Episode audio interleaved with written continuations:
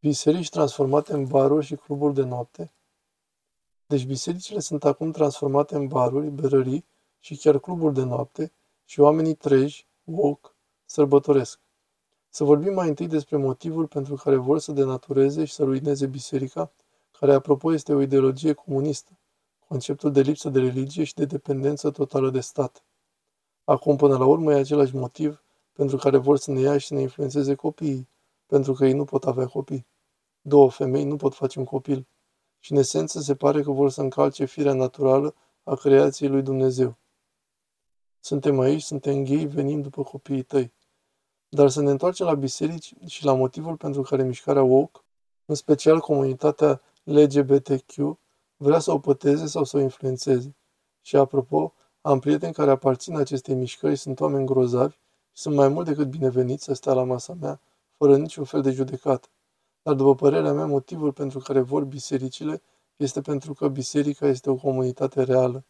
Pentru că iată ce știu eu. Dacă vrei o comunitate, ai nevoie de relații reale. Dacă vrei relații reale, trebuie să ai conflicte oneste. Comunitatea nu e o adunătură de oameni care se poartă frumos unii cu alții, sunt de acord unii cu alții și își susțin reciproc iluziile, ci oameni care merg unul lângă celălalt și sunt reali și autentici unul cu celălalt. Da, biserica nu este perfectă, îți spun și eu asta mai mult decât altceva. Și creștinii cu siguranță nu sunt nici ei perfecți. Dar asta e parte din motivul pentru care avem biserica, pentru a ne putea implica într-o relație cu cel care e perfect, adică cu Isus. Și mă doare să văd ce se întâmplă în ultima vreme, cum multe biserici din întreaga lume au fost transformate în baruri, berării și, da, chiar și cluburi de noapte. De exemplu, în Bruxelles, Belgia, clubul de noapte Spirito a preluat o biserică anglicană dărâmată și are ca logo un desen cu un preot sărutând o călugăriță. Avem, de asemenea, Biserica Inimii Sacre din Michelin, Belgia, barul Biserica din Dublin, Irlanda, care fusese anterior Biserica Sfânta Maria din Irlanda. Și chiar arhiepiscopul Gianfranco Ravasi a declarat că o biserică din Ungaria a fost transformată recent într-un club de noapte și că în altar se face acum striptease.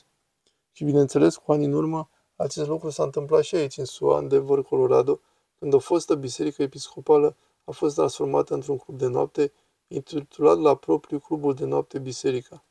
Dar, bineînțeles, toate acestea nu sunt chiar o surpriză, deoarece în ultimii 4-5 ani am văzut biserici din întreaga țară transformându-se și cedând în fața ideologiilor lumești și antibiblice. De fapt, o biserică din New York, care a spus recent că Dumnezeu este trans, a ținut o slujbă Pride la un monument gay din centrul orașului New York. Și chiar săptămâna trecută, o altă biserică din Massachusetts a fost vandalizată cu grafiti pro-LGBTQ doar pentru că membrii bisericii au dat jos steagurile Pride care fuseseră puse acolo de un cuplu gay care doar închiriase clădirea pentru a conduce o grădiniță. Și dacă asta nu era destul de rău, o biserică presbiteriană istorică, care e cunoscută drept o confesiune foarte conservatoare din San Francisco, a organizat o oră de povești biblice cu bărbați transvestiți, în care, după slujba de duminică, travestiții au vorbit în fața unei audiențe care includea și copii mici. Și dacă ne luăm după fotografii, audiența era formată în mare parte din copii. Cred că ei chiar nu mințeau când spuneau că vin după copiii noștri. Suntem aici, suntem gay, venim după copiii tăi. Acum, evident, știm cu toții ce spune Scriptura despre aceste lucruri. Adică, de exemplu, în Romani, capitolul 1, versetele 25-27, se spune: ca unii care au schimbat adevărul lui Dumnezeu în minciună și s-au închinat și au slujit făpturii în locul Făcătorului, care este binecuvântat în veci. Amin. Din această cauză Dumnezeu i-a dat pradă poftelor rușinoase. Chiar și femeile lor au schimbat relațiile sexuale naturale cu cele nefirești, în același mod în care și bărbații au abandonat relațiile naturale cu femeile și s-au aprins de pofte unii pentru alții. Bărbații au comis acte rușinoase cu alți bărbați și au primit în ei înșiși pedeapsa cuvenită pentru greșeala lor. Acum, ceea ce cred eu este că cel mai sfârșitor pentru mine este că acești creștini sunt atât de mândri să-și pună identitatea în atât de multe lucruri altele decât Hristos. Și ei sunt uimiți de cât de bine a prezis Scriptura lucrurile cu 2000 de ani înainte. Pentru că în epistola 1 către Timotei, capitolul 4, versetul 1, scrie: dar Duhul grește lămurit, că în vremurile cele de apoi, unii se vor depărta de la credință, luând aminte la duhurile cele înșelătoare și la învățăturile demonilor. Dar dacă vorbim despre adevăr, fie că e vorba de genul tău, de sexualitatea ta, de echipa sportivă Uhărății sau chiar de rasa ta, adepții lui Isus sunt meniți să-și pună identitatea în Hristos și nimic din ceea ce oferă această lume, așa cum scrie în Evanghelia după Ioan, capitolul 1, versetele 12-13.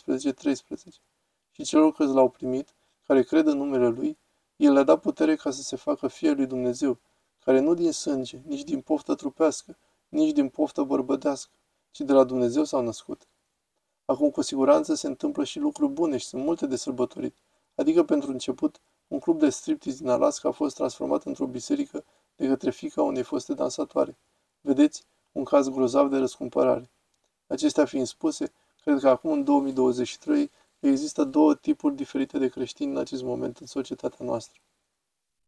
1. Creștinii extrem de selectivi cu privire la Cuvântul lui Dumnezeu, cu scopul de a semnala virtual și de a-și susține propriile interese, care, apropo, pot fi de ambele părți, fie liberali, fie conservatori, și apoi adepții lui Isus care se vor angaja să urmeze Cuvântul lui Dumnezeu și să caute împărăția sa, indiferent de ce interese politice sunt împinse în lumea din afară, mai ales într-o lume în care oamenii vor denatura adevărurile biblice și vor justifica tot felul de păcate spunând că Isus a fost iubitor. Și știți ce? Da, Dumnezeu este iubire. Isus a fost iubitor, dar Isus a spus și aceasta: de mă iubiți, păziți poruncile mele. Ioan 14, versetul 15. Și că fără de El nu putem face nimic.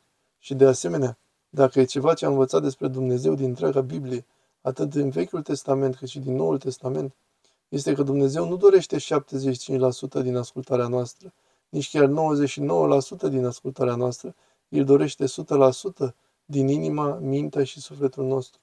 Și uitându-ne la câteva exemple, cum ar fi Saul, Solomon sau chiar Anania și Safira, e limpede ca lumina zilei, că pentru noi toți, așa cum ar spune prietena mea Nancy, Iisus este fie Domnul la toate, fie Domnul la nimic și nu există cale de mijloc. Uite ce, cu siguranță nu sunt eu cel care să judece. De fapt, Iisus a spus foarte clar că judecata se face de către Tatăl și nu de către noi, dar Scriptura menționează de asemenea că adesea modul în care ne iubim între noi e prin oferirea de feedback. De fapt, în epistola către Galateni, capitolul 6, versetul 1, se spune: fraților, chiar de va cădea un om în vreo greșeală, voi cei duhovnicești îndreptați-l pe unul ca acesta cu duhul blândeții, luând seama la tine însuți, ca să nu cazi și tu în ispită.